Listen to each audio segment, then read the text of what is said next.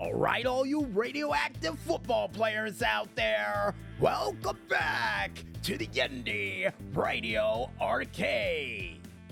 And now it's time for us to go into another edition of the Instant Classic video game review. And the game we have up on the plate for this week, or big game for those who get the reference, is none other than the Dynasty edition of the Mutant Football League a game we've wanted to mention a part of this show for years on end, and we were finally able to pick up this game just near the course of the end of last year. Nice! And the meat and potatoes for this said game features you as insert one of many teams here, trying to fight your way straight to the Mayhem Bowl using a select list of teams and a select list of dirty plays, as well as other things to get the job done. And that's the best meat and potatoes that we have for this game. Yeah, simply put. and with that said, folks, what did I like about this set game?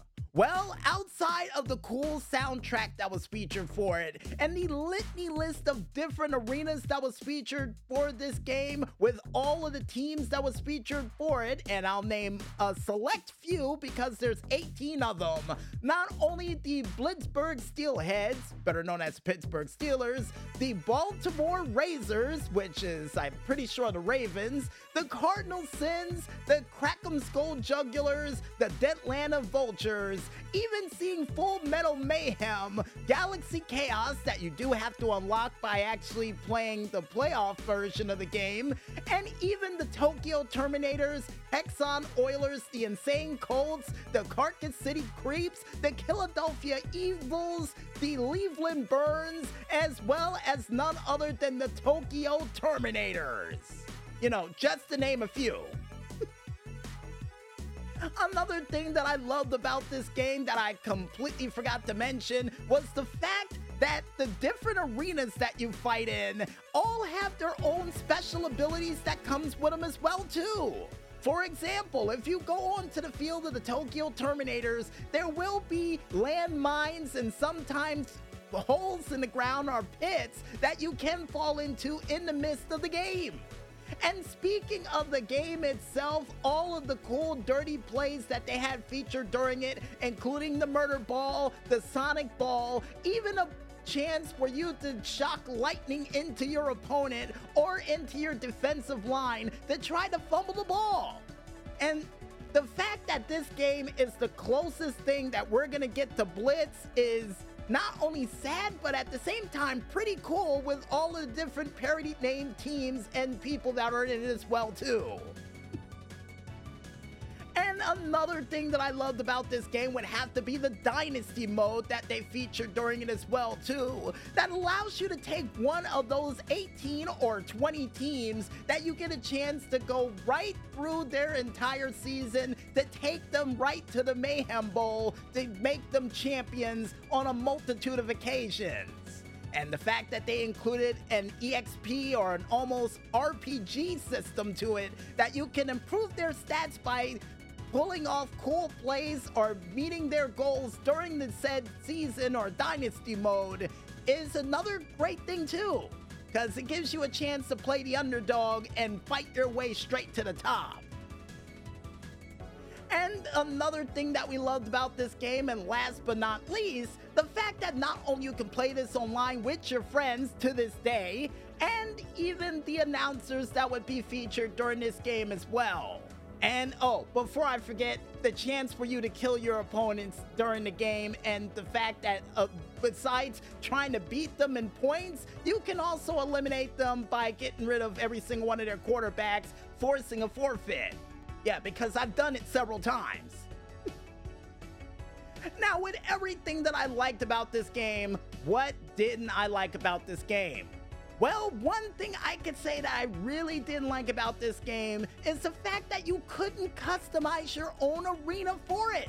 That would have been something cool for Dynasty Mode, a chance for you to actually customize your stadium from the ground up, set some traps in different places, customize all the buzz saws and what have yous, just like you could the plays that you can take from other teams it would have been nice if you could actually customize the stadium itself.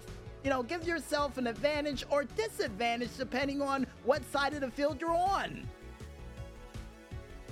And with everything that we liked and didn't like about this game, what do we think they could do to improve upon it?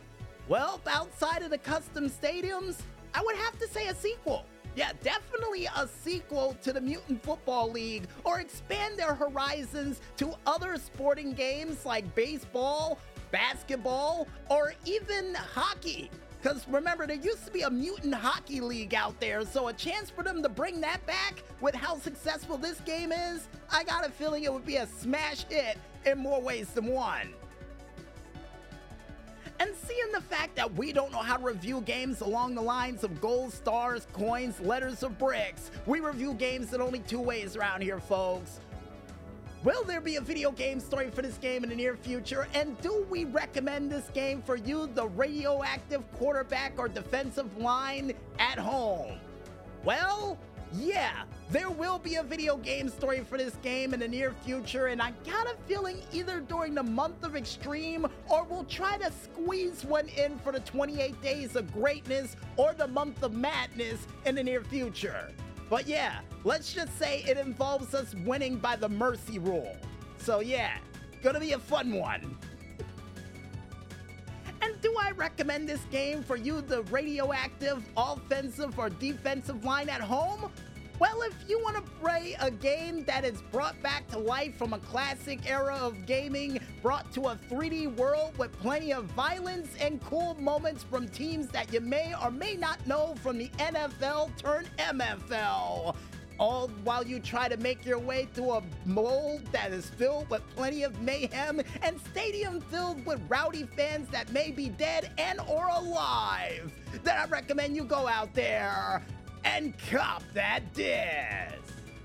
And trust me, folks, with the fact that sometimes it's on sale, it's worth the price. It really is.